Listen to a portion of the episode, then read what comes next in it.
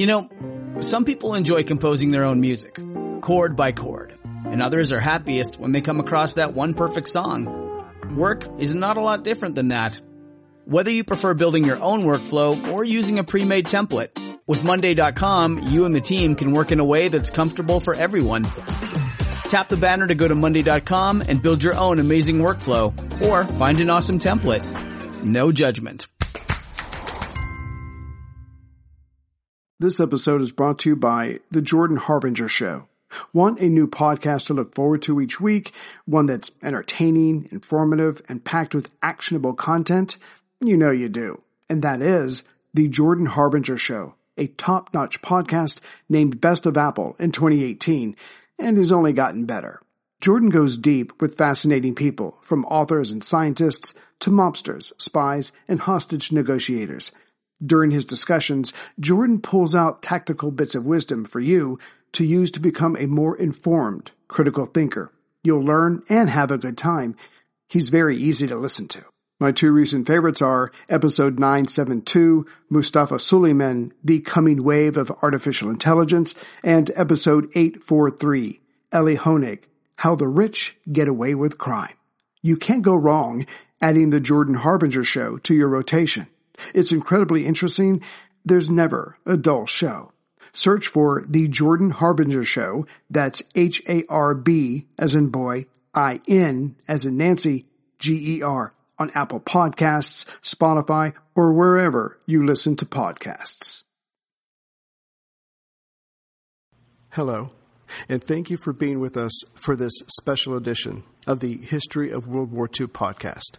Today we're going to talk with writer and author Jack El-Hai, who has just come out with his latest book. I believe it was released yesterday.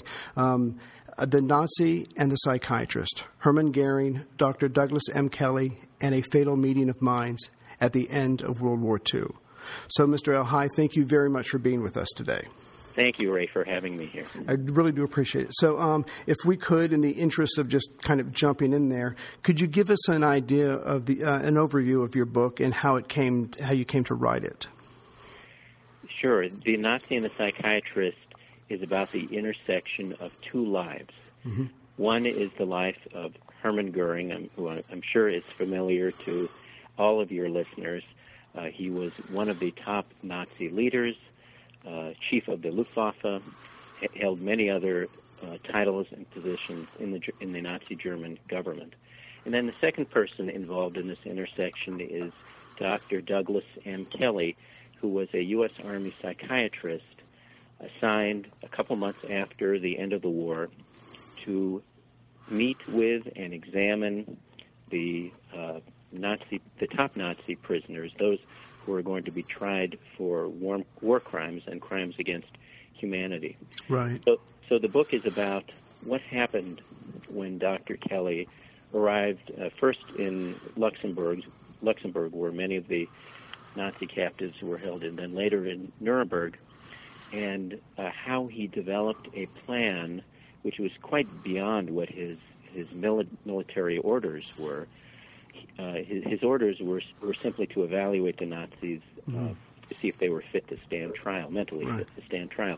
But he developed his own plan, pri- a private scheme, to to take advantage of this opportunity he had with the men who were commonly re- regarded at that time as the criminals of the century. Yeah. To see if uh, to to not just examine them, but to interview them in depth test them using various psychological assessments available at the time to see if they shared any uh, psycho- psychological disorders or whether Dr. Kelley could identify a Nazi personality or a type of Nazi mind that these men shared. So the book covers uh, covers all of that, and then follows uh, after uh, Goering's um, death, suicide, uh, covers Dr. Kelley's life over the next 12 years mm-hmm. um, and his spiral downward and how this encounter with the Nazis affected his life and, and finally resulted in his own suicide on New Year's Day in 1958. Wow. And um, I think the way that you, well, I guess maybe stumbled upon the um, the resources that you used for the story is a pretty amazing story in itself. It is. It's an unusual story for the beginnings of a book, I have to say. Mm-hmm. It all began with my previous book. Uh, I had previously written a book called The Lobotomist. Mm-hmm. That was a biography of the psychiatrist and neurologist who developed and championed lobotomy as a treatment for psychiatric illness. Wow. But one of this doctor's side interests, besides lobotomy, was the study of his fellow psychiatrists who had taken their own lives. And so, uh, so he had written some about doctors who had committed, uh, psychiatrists who had committed suicide. And I re- read his, what he wrote, and one of the people he wrote about was Douglas M. Kelley. And in fact, the two men had met in the late 1930s at a medical convention. And what um, what the lobotomy doctor had written about Dr. Kelley really intrigued me. It was pretty sketchy, and there wasn't a lot that of, of information he had, but it was enough to hook me. And I went out uh, in search of Dr. Kelley's surviving family members, and uh, found out uh, how common the family name Kelley is. There are an awful lot of Kelleys out there. Right. But, but I was finally able to track down Dr. Kelley's oldest son, who is himself in his 60s now, and uh, hoping that the son would have something of his father's career. Maybe I hoped for a few file folders of papers or some other kinds of memorabilia.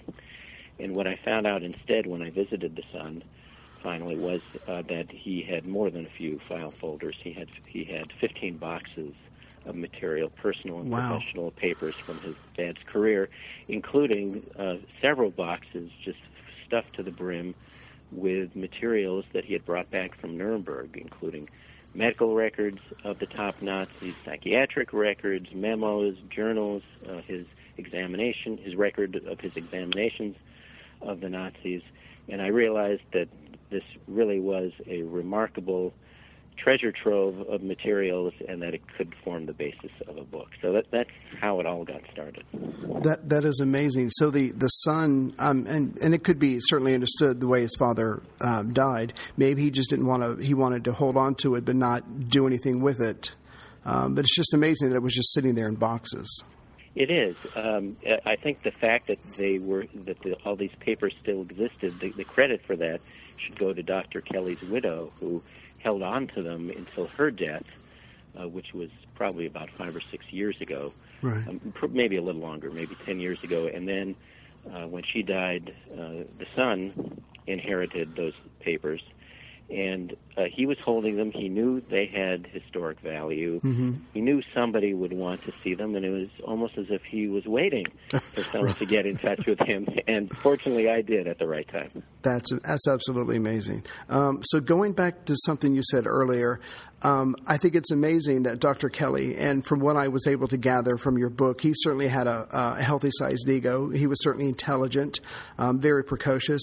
So he was going to do what the Army wanted him to do to keep these guys together, um, um, help them to, to make sure they could stand for trial, keep, you know, keep everything, I guess, uh, going smoothly so they can do that. But all at the same time, he decided to sue his own personal um, course and to try to find a Nazi mentality or a Nazi mind or just something to explain these, like you said, these these criminal, the greatest criminals of the century. I just think it, it takes a tremendous amount of ego and courage to go. I'll do your job, but I'm also going to do mine and, and not tell you anything about it.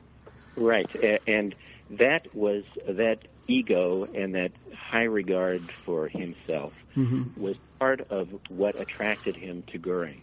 Uh, because as as time unfolded in the jail at Nuremberg, and as the two men, you know, met uh, over many months, almost daily, it became obvious. Um, I, I don't know how consciously, but uh, but uh, at least below the surface of consciousness, to Kelley that that he and Goering had had some things in common, um, and, and mainly that was their high esteem for themselves and their abilities, uh, and their uh, the high esteem that others saw them with, and uh, that is part of the attraction I think that drew these two men together. It wouldn't be right to say that Kelley and Goering became friends or um, Right.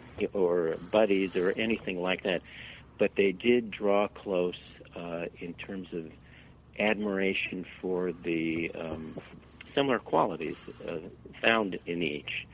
And, and that's an important part of the dynamic between these two men. Yeah, that's just amazing. Um, I, do you think it would be fair to say that um, either Goering had a plan going into this, or was he just trying to wing it and survive? Because he certainly saw himself as the the the greatest living living Nazi, you know, since Hitler was gone, and he thought he would maybe be able to get out of all of this, even though he was in a jail and he was being held. But maybe he thought he could outswindle an intelligent person who was trained in, in psychiatry. Yes, Goering was a master manipulator, as was Kelley, and so uh, I, I'm, I believe Goering had a plan to uh, use Kelley to his advantage. He did mm-hmm. use Kelley to his advantage. Yeah. Uh, he asked Kelley to carry letters out of the prison to uh, to Goering's wife and young daughter. Kelley did that. Um, the, he assisted Goering in other ways.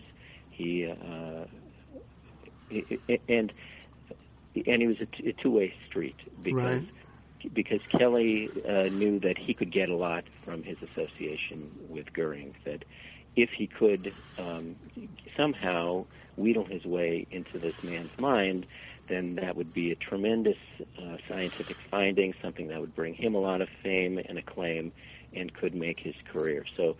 What we have in this situation is two master manipulators working at each other, right. and I think you know in the in the best of compromises both getting what they wanted. Right. I one of the things that impressed me about your book was you were able to give a really I felt like I knew Goering so much better after reading this, and, and of course you you uh, talk about Kelley's life as well, and also the history of psychology, the Rorschach test that Kelley performed on all of them, and, and the amazing responses uh, that they all gave. Um, and, I, and of course, all this is leading up to the uh, Nuremberg trials. But he spent time with, I think, the, the top 22 surviving Nazi um, people who were getting ready for uh, for the trials. Is that correct? Right. He worked. He he examined and met with all of the defendants who were um, up for trial in in the first international tribunal. Mm-hmm. So that right, that was 22 of them, um, and, and 21 made it to trial. Um, one of them committed suicide before the trial. Hey everyone, Ray here. I've been using Yahoo Finance, our sponsor today. And like many of you, I think about my golden years, and I hope they're golden. I have a Roth IRA with Fidelity and another with Merrill, and I have consolidated them into one hub with Yahoo Finance. There, I have access to expert analysis to help me stay atop this ever-changing world. And with Yahoo Finance at my fingertips, I can focus on my goals of paying off my house and getting ready for, you know, me time. And since Yahoo Finance has been around for more than 25 years, they know what they're doing. It's the number one finance destination with their independent research, customizable charts, and so much more. With a community of over 90 million users each month, their real strength is helping you on your way to financial success. So, for comprehensive financial news and analysis, visit the brand behind every great investor, yahoofinance.com, the number one financial destination, yahoofinance.com. That's yahoofinance.com. All right. So I, I, think it's amazing. So here's Kelley. He's trying to do what the Army wants keep these guys together, talk to them, keep them calm, to to analyze and make sure that they're okay to stand trial. Yeah, and then, like you said, the uh, suicide. I think it was was it Dr. Conti who commits suicide first while in prison. Right, uh, yeah. and he was he was not among the 22, but he was oh, a high. Okay. Uh, Nazi medical official, and then um, a few weeks after Dr. Conti committed suicide, then Robert Ley committed suicide in prison, and he was among the 22. He was the head of the German Labor Front. Gotcha. Um, the impression that I got after reading it was even though they were all Nazis and they were all literally out to carve out their own spheres of influence within the Nazi Empire. They were very different men in so many ways, and they and they in a lot of ways hated each other. Um, but the most one of the most interesting people in it, besides Goering and Dr. Kelly, was um, Rudolf Hess, um, and faking his entire amnesia or whatever the proper term is. Could you tell me a little bit about that? Sure. Um, Hess was a really unusual case in the prison because, uh, as I'm sure um, uh, some of your listeners will remember, Hess flew from Germany to Britain uh, during the war bailed out of a plane and uh, tried, he said, to broker a peace between Germany and Great Britain. And the British uh, did not take his peace overture seriously and, and imprisoned him for the duration of the war. And during that time, Hess developed uh, some odd psychiatric symptoms, amnesia, um, par- various forms of paranoia. He believed that the British were, tr- were trying to poison him uh, through food, uh, things like that. And Mhm. he finally arrived in Nuremberg uh, in uh, September 1945. And he uh, presented w- to Kelley a, a really interesting case. Uh, was Hess really psychologically disordered, or was he faking it? And um, some of the book um, covers Kelley's efforts to find that out and to assess Hess and, and to figure out what was really going on in this man's mind. Eventually, Kelley uh, determined that Hess was psych- psychiatrically fit enough to stand trial, and that dis- that uh, determination was supported by other psychiatrists who examined Hess. But Hess's case is very, very interesting. And, and just just to kind of give a little closure to Hess, could you tell us a little a little bit about the amazing statement or confession, I guess you could say, that he makes during the trial? I just thought that was um, humorous, but also just very poignant in the entire story of what Kelley was trying to deal with these very manipulative men.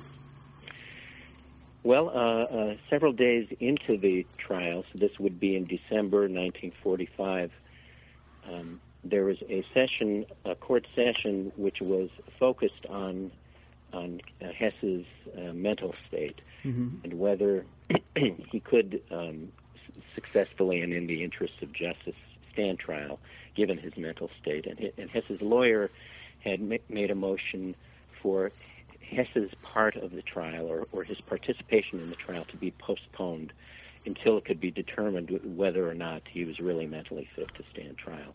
So that this session was going on, and in in the middle of that, uh, Hess had been taking notes and scribbling all kinds of things. His behavior in the courtroom was often uh, very erratic and bizarre, and he- and so the court uh, asked for Hess's opinion on all this, and he gave a statement which uh, flabbergasted everyone, which was that he had been faking his amnesia all this time uh, without the knowledge of his lawyer, and Oh, so God. that he, he and so that he um, you know he he denied all of the things, all of the lack of memories that he had professed in the months before, and uh, and it left everyone in the courtroom. Um, You know, just dumbfounded, so dumbfounded that many people began laughing in the courtroom when, they, when he concluded this speech. Anyway, the, the session of the court ended right after that, and Hess went back to the uh, to the jail part of the compound and said things like, uh, uh, paraphrasing him, you know, "fooled you all," that sort of thing. But uh, and and he is, he directed some of these comments toward Kelley because Kelley, after all, was the psychiatrist who had assessed him, and Right. Kelley believed that, uh, regardless of what Hess told the court, that Hess was was not completely sound of mind, and that this type of confession uh, was in line with the kind of neuroses that he believed Hess Ah. suffered from, um, and that he had predicted that Hess might do something like this. That- but but Hess's um, and you know I don't know if it's possible to say that any of these men had a sad end. Um, most of them uh, had the ends that they earned and deserved. But uh, Hess, because of I think a little bit of uncertainty about his mental state, was was uh, sentenced to a life sentence instead of um, death by hanging, and lived a very long time, many more decades in Spandau prison uh, in Germany, and uh, eventually uh, took his own life um, when he was well advanced in age. And he he was examined several times along the way by other psychiatrists, including another American psychiatrist who believed that Hess was mentally ill. Uh, but the Russians, in particular, one of the four powers in control of the prison, did not want Hess released uh, under any circumstances. Right and and so that's how Rudolf Hess ended. Yeah, his story. I mean, all the all their stories are amazing. But every time I thought I had a, a, a firm understanding of Hess, he would change. He go, he flies. He doesn't you know, this is obviously not a, a mission sanctioned by Hitler. He flies to England. He's trying Britain. He's trying to uh, get a peace. They don't want any part of it for uh, for Germany and Churchill. It's it's personal. It's going to go to the end. And then he fakes his amnesia and or whatever. And then he admits it at the end. So he was he was a roller coaster ride all by himself. And it was it was entertaining but sad at the same time that he was uh, so highly ranked and uh, but obviously unstable to some degree. Right, and and he really challenged Kelley's professional abilities in the in the uh, months that they had together. He was on Kelley's mind a lot. Wow. And and I think that probably after Goering, Hess was the most interesting of the prisoners. Mm-hmm. Kelley. There were a, a, few others who who drew a lot of his interest. Also, uh, there was Alfred Rosenberg, um, who, who's covered in some detail in the book. He was the uh, the man who held uh, the unofficial title of Nazi Party philosopher. He, he wrote books and and um, was kind of the bearer of the of the Nazi Party philosophy. And another person who interested Kelley for other reasons was Julius Streicher, the anti-Semitic publisher and propagandist, mm-hmm. who um, was was was scorned and uh, disdained by the other prisoners. Uh, they often would not let him sit with them or eat with them. That's amazing. Would it be fair to say that these two gentlemen that you just mentioned, would it be fair to say that both or either one of them were actually true believers as opposed to. Um, this is the plank of our party, and we're just going to do it because Hitler wants us to. Would you say that they really breathed in and, and believed the stuff that was coming out of Nazi Germany? Well, Kelley believed that Rosenberg, in particular, was a true believer. Um, mm-hmm. Against he, uh, Rosenberg had laid down these philosophic and and, and pseudo scientific ideas about um, about the Aryan race and racial purity, etc. Yeah. And uh, and Kelley believed that Rosenberg really believed them. He had repeated them so much that he had come to believe them and couldn't be moved from them by anything at all. Wow. And so their, their conversations were often um, nonsensical and very frustrating to Kelley. Mm-hmm. That that is amazing. Um, the what for me the most interesting part of the whole whole book was um, when um, Kelley got permission to use the Rorschach test on the on the different Nazi leaders and what he would be able to glean at that. And he had he had done it for a while. He was um, I guess it's fair to say he was really good, had really experienced at interpreting the reaction from the test and be able to, to glean a lot out of um, what their response would be. Could you tell us some about that, please? Yes. Uh, well, years before Kelley had enlisted in the military, uh, he had studied the Rorschach test in the late 1930s and had uh, become um, one of the earliest American psychiatrists to advocate for the use of this test.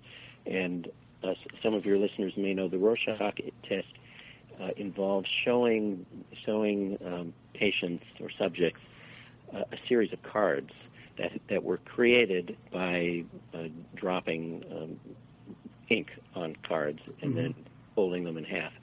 So they they were truly ink blots that didn't represent any, uh, anything in reality. They gotcha. were abstract abstract images. Okay. And so the idea was that um, by showing these to someone and asking for their response, by asking them to tell what they see there, since it, it's a purely abstract image, then you can draw from the response a uh, true kernel uh, of, of what is going on in that person's mind. Mm-hmm. And uh, Kelley became very skilled at interpreting Rorschach test results.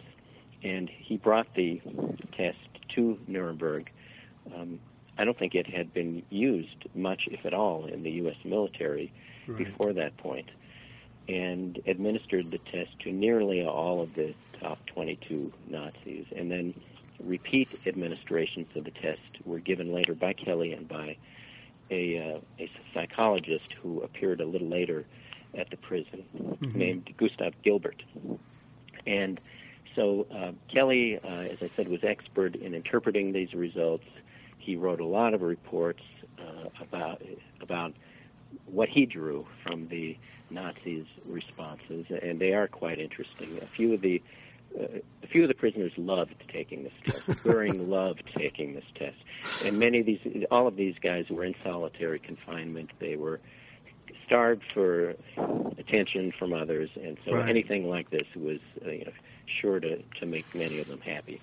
But uh, some refused uh, to take part, or um, gave very brief, uninformative answers. Hess was among those uh, who would just you know, look at a, a, a card and shake his head, or say "there's nothing there," or laugh and give responses like that. I um, just like Kelley was uh, was sucked in by Goring, charm. If you were of his family or his immediate circle, um, he would do anything for you.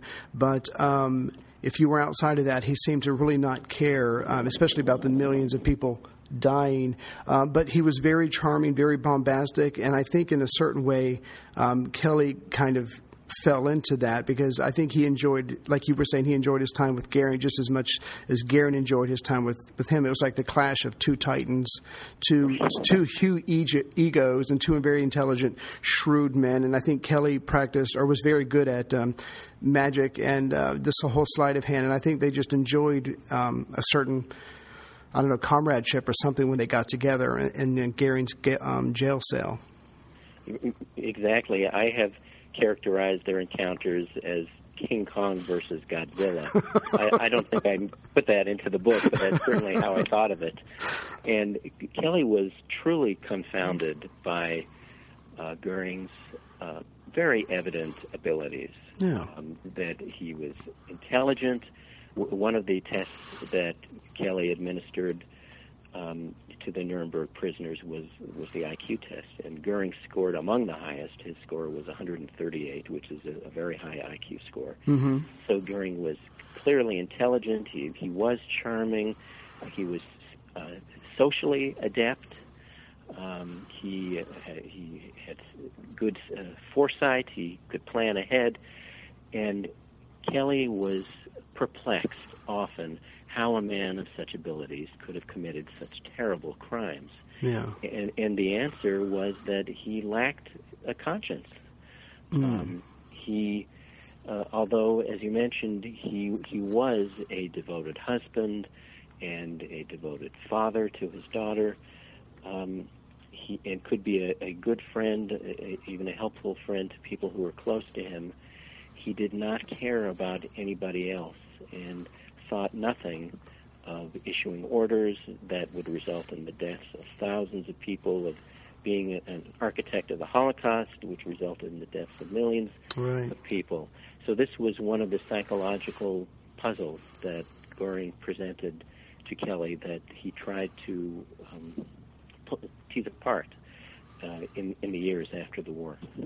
Yeah, I, uh, I wish, I, as someone who tries to obey the law and be a good person, you, you wish all um, criminals were idiots and, and fools, but unfortunately, that's not the way it works. You can be very intelligent, very cultured, but if you don't have empathy or morals, um, you're capable of doing a lot of bad things. Yes, uh, and and that uh, realization was one of the things that was very upsetting to Kelley as a re- result of his time at Nuremberg. Mm-hmm. That the qualities that he saw in the Nazi war criminals were qualities that he saw in many, many other people, including business leaders back in the United States. He believed uh, Kelley came to believe that half the people in our country were Right. capable of committing the kinds of acts that the Nazi leaders had, given the right circumstances. Right. That that's that's chilling and amazing all at the same time. So about halfway through your book, uh, and you mentioned him already, um, Dr. Gilbert comes in, and and I think you. Um, Maybe described him as an interloper, at least into Dr. Kelley's world, but he didn't have the same rapport with Goering. So he, when he um, spent time with Goering, I think he saw, yeah, he's a general, he's smart, he's bombastic, but he wasn't as, I guess the word maybe, as impressed as Dr. Kelley was. Do you think he was a little more um, uh, more clinical in his approach or his view of Goering, um, or maybe he, he got it wrong and Kelley got it right. I just I'm, I just find it interesting that one doctor saw Goering one way and one doctor saw him the other way. Uh, that that is interesting. Um, Gilbert was a very different personality from Kelley. Mm-hmm. So Kelley was this very outgoing Boy Scout type. In fact, he had been an Eagle Scout uh, in his youth and um, was gregarious. And um, he didn't look, uh, speaking with Kelley now, he didn't look like most people would imagine a psychiatrist would look like. Um, and and he related to people differently than most people would. Mm psychiatrist would. So along comes Gilbert um, a little later, and his personality and um, approach is different. He is more academic in his personality and in his appearance. Um, and, uh, and Goering was just put off by him. Right. Uh, he felt that Gilbert was was trying to uh, uh, poke holes in him. I think, mm-hmm. trying to deflate him. But Gilbert's approach did appeal to to several of the other prisoners. They they preferred Gilbert over Kelley. One of them was Albert Speer, who uh, thought very highly of Gilbert, oh. and, and and definitely preferred him to to Kelley. So the where where Gilbert and Kelley came into conflict was in how they would share all of the research and data they collected together um, in the later months um, after the war or after the trial. Mm-hmm. And uh, for a while, they had a, an agreement going to co-author a book about the Nazi prisoners and, and the Nazi mind. But then uh, Kelley broke that agreement and decided to go at it on his own, and, and took home with him, brought home to the states from Germany. Uh, uh, all his papers, including some of Gilbert's papers and research, and they there was a rift that formed between the two of them um, from that time forward. And they also differed in their interpretation of the data too. So, um, it, so two different men, and Gilbert's arrival on the scene did bring some conflict to the environment. Oh, right. And um, Gilbert, I believe, was Jewish, but he didn't let the prisoners know that right away. Is that correct? Um, Gilbert was Jewish. Mm-hmm. Uh, I think he may not have disclosed it for maybe the first couple of weeks, but okay. after that, he was straightforward about it. But uh, another advantage, uh, so that could be seen with some of the prisoners as a disadvantage. Mm-hmm. But a big advantage that Gilbert had over Kelley was that Gilbert was a fluent speaker of German. Ah, Kelley was. Gotcha. And so he could communicate very freely with some of the prisoners in ways that Kelley had difficulty doing. Okay. And, and, during this whole time I'm reading this, I just felt absolutely sorry for the warden. Uh, Colonel, how do you say his name? Andrus? Yeah, uh, Colonel Andrews. Andrus. I just felt so sorry for him trying to keep the circus um, all together without it falling apart. He was one of the one of my. He is one of my favorite, uh, you know, secondary characters mm-hmm. in the book. Um, uh, he, he's he's a wonderful character. Uh, he tr- he tried to run the prison. He was the commandant of the prison, and he tried to run it in a you know in a, in a tough but fair way, and I think succeeded overall in doing that. Uh, he used in his descriptions of what was going on at the time. He used very colorful language. He he wrote a book about his experiences in Nuremberg that I drew from in my research, and. Uh, you know, I think every time Colonel Andrus um, arrives on the scene, he he brightens it up a little bit. Um, yeah. Many of the prisoners did not like him at all right. they thought he was uh, an overinflated peacock type yeah. uh, who made them salute him and uh, dress him in a particular way. But but he's definitely one of the colorful figures in the book. Yeah, because they were all former uh, colorful peacocks, and now they're in prison. He's in charge, and he sees them for you know as war criminals, and he's gonna because I, I mean he wasn't just in the army. I think he this was his job. He, he had experiences as far as prisoners and beating a ward right. and stuff like that. He had experience um, uh, directing military prisons. Gotcha.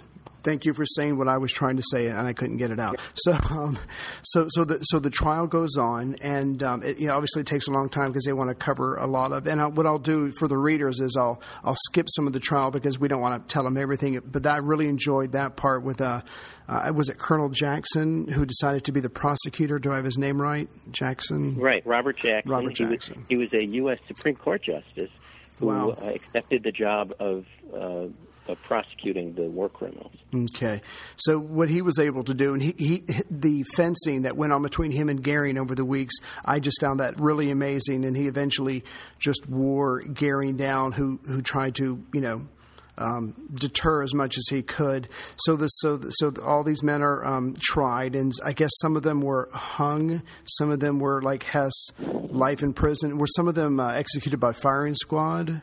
No. Um, Okay. They, all the ones who were executed were hanged, and um, and this was a problem for Goering, who Mm-hmm. believed that execution by hanging was um, demeaning, uh, w- which it unquestionably is. Right. And and asked he asked the uh, prison authorities uh, to be executed by firing squad instead, but he that request was turned down. Right. Did they? Did they? Did the Americans, or I guess the Allies, do they choose to hang them um, purposely with the idea of not something as an, um, honorable as a firing squad? Do they want them to be seen as criminals who were found guilty, or is that just the way it was done at the time?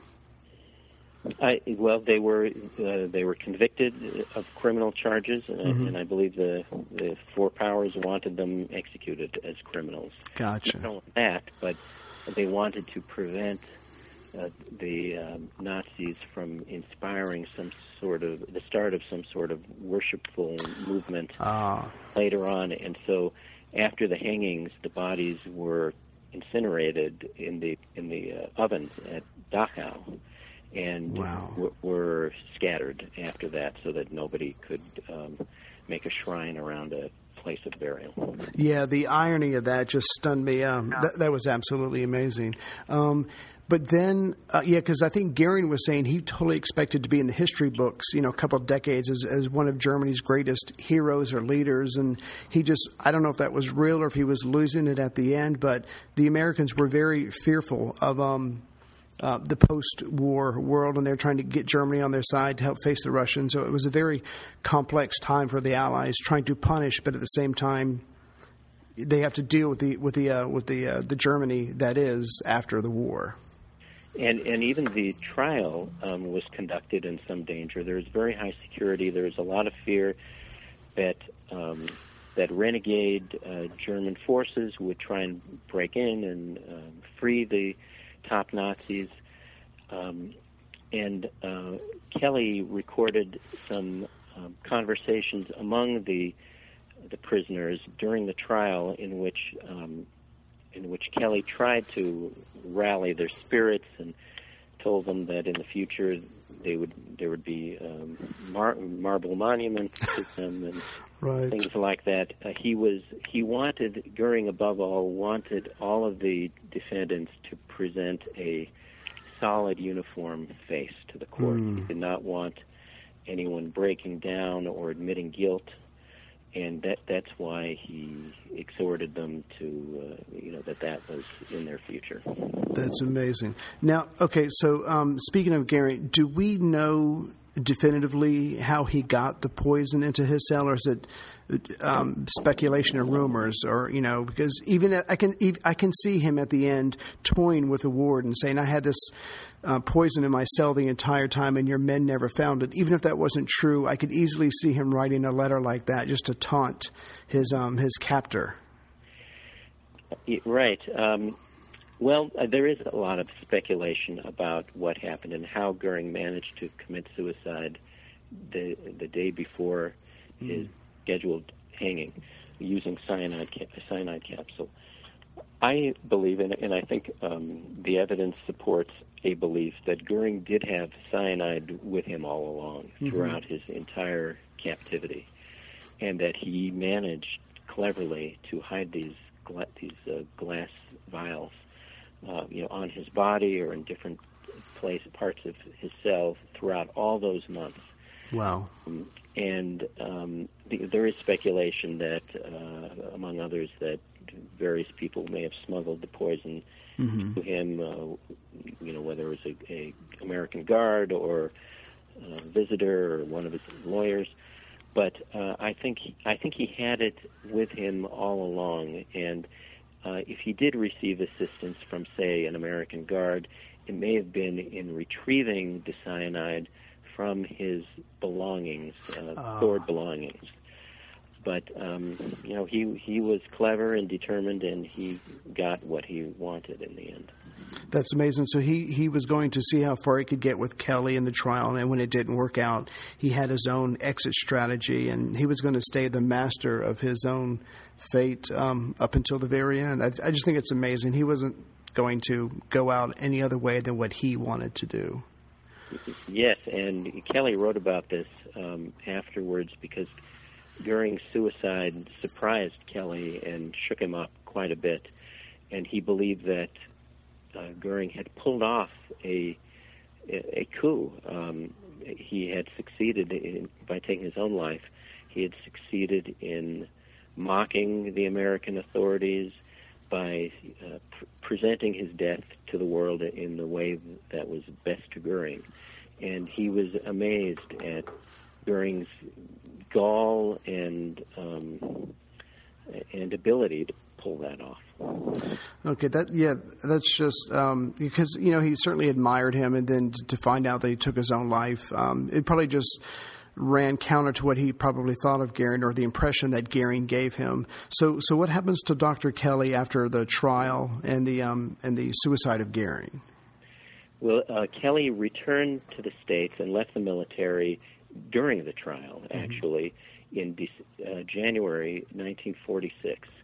So he was replaced at Nuremberg by another psychiatrist who who took over things from there. And uh, he came home. Kelley came home. He was very um, shook up mm-hmm. by his experience at Nuremberg, in the sense that the psychiatric results that he had gotten from all his tests and assessments of the prisoners uh, were not what he expected and uh, right. it it caused him to do a lot of serious thinking about psychiatry and what he wanted to do with his life. And in fact, Kelley decided to leave the practice of psychiatry after Nuremberg hmm. and become a criminologist. Oh. To, to become an academic criminologist, so that um, so that he could uh, devote more time to studying criminal behavior as opposed to psychiatric behavior. He had learned that there was a difference between the two.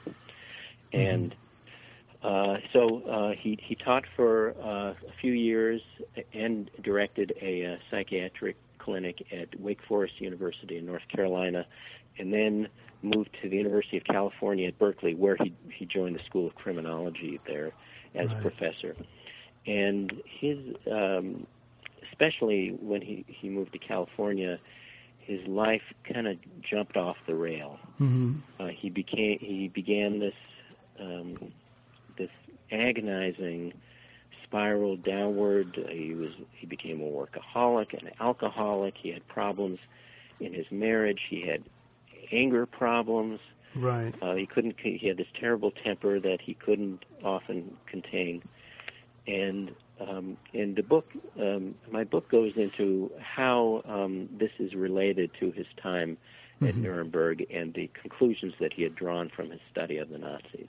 Wow. And and in the end, and I and this isn't a spoiler since I write about it on page two of the book. Um, he he took he took his own life in front of his family, wow. using the very same poison cyanide that Goering mm-hmm. had used to end his life. That is uh, that's amazing. Um, d- do you think he meant for his family to see it, or did, did, it just kind of work out that way, or was he just maybe the rage? Um, who knows? Um, controlled him well, at that moment? He uh, he was he was overtaken by anger and frustration and despair. Mm-hmm. And you met, you mentioned earlier in our interview uh, Kelley's experience as a magician. He, Kelley was a stage magician um, mm-hmm. for much of his life and very good at it too. And and I think that plays into the effect that he was trying to achieve when he was standing in front of his family holding the cyanide, and then he was just overtaken. Um, right. I, I, I, don't want to get too much more into it because it's a it's a big part of the sure. ending, ending section of the book, mm-hmm. and I don't want to spoil anything for readers. But um, it he was an immensely complicated man, and part of his complication had been um, had been tied up together at Nuremberg. Right. That that is absolutely amazing. And for my listeners, they know that uh, Goering was instrumental in helping Hitler rise to power because he had a lot of contacts with people that, quite frankly, Hitler did not. And I guess in some ways, maybe Dr. Kelley was the one who really got inside Goering's mind, maybe more than anyone else.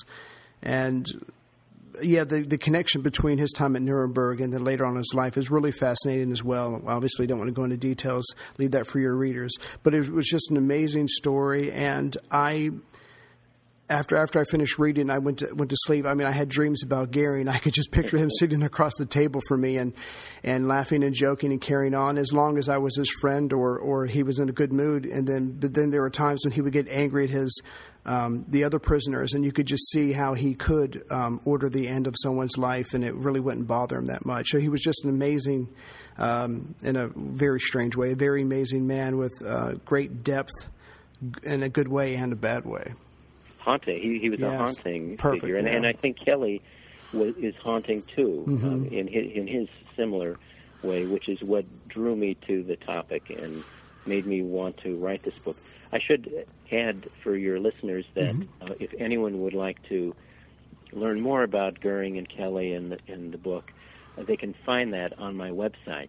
Okay. Uh, is it all right if I uh, absolutely please the URL? It's yes. it's uh, my name El-Hai, which is spelled E L hyphen H A I dot com, mm-hmm. and uh, there you'll find more information about the book, an excerpt, and a video book trailer too. That's amazing. Yeah, I have to admit that in the interest of time to be able to be ready for this interview, I had to go to Audible, so I got my co- copy from Audible. So for all you people out there who commute all the time, it's also as well on, on, on Audible. And even though you didn't read it um, for Audible, which I kind of wish you had, the uh, the reader did a very good job, and he he really uh, took it to another level and made it very entertaining and engaging. So so for those of you who like that, please check out Audible as well. Yes, I, I agree. The uh, the the actor, the narrator, mm-hmm. who who read the Nazi and the psychiatrist, did a wonderful job, far better than I would have done. and well, I am glad that he did it. Yeah, there we go. Okay. Now, now, did I maybe I read this wrong in preparing? But are do you have another book coming out? I thought I read something. Well, uh, I guess it's fair to say I always have another book coming out, but because I love writing books. But right. it, it's uh, nothing that has yet been contracted oh, okay. or, or, that I should talk about. Okay, that's fine. Well, I just want to thank you again for taking the time with us. I absolutely enjoyed your book, and I learned so much. And you know that besides being entertained, that's what's what it's all about. And uh, I'm glad you stumbled upon those cardboard boxes of notes and and were able to turn it into something coherent. So, thank, well, yeah, go ahead. Thank you. Mm-hmm. Uh, I've enjoyed talking with you about all this, and it, it, you know, I just want to add that writing the book has been a fantastic adventure for me, and part of my goal in the book was to conv- communicate that adventure, you know, for this remarkable story to yeah. the people who read it. Okay. So, so Mr. Jack El-Hai, thank you very much for being with us. Everyone, check it out. It's The Nazi and the Psychiatrist, Hermann Goering, Dr. M. Kelley, and a fatal meeting of the minds at the end of World War II. Thank you very much, sir. Thank you, Ray. I appreciate it. Okay.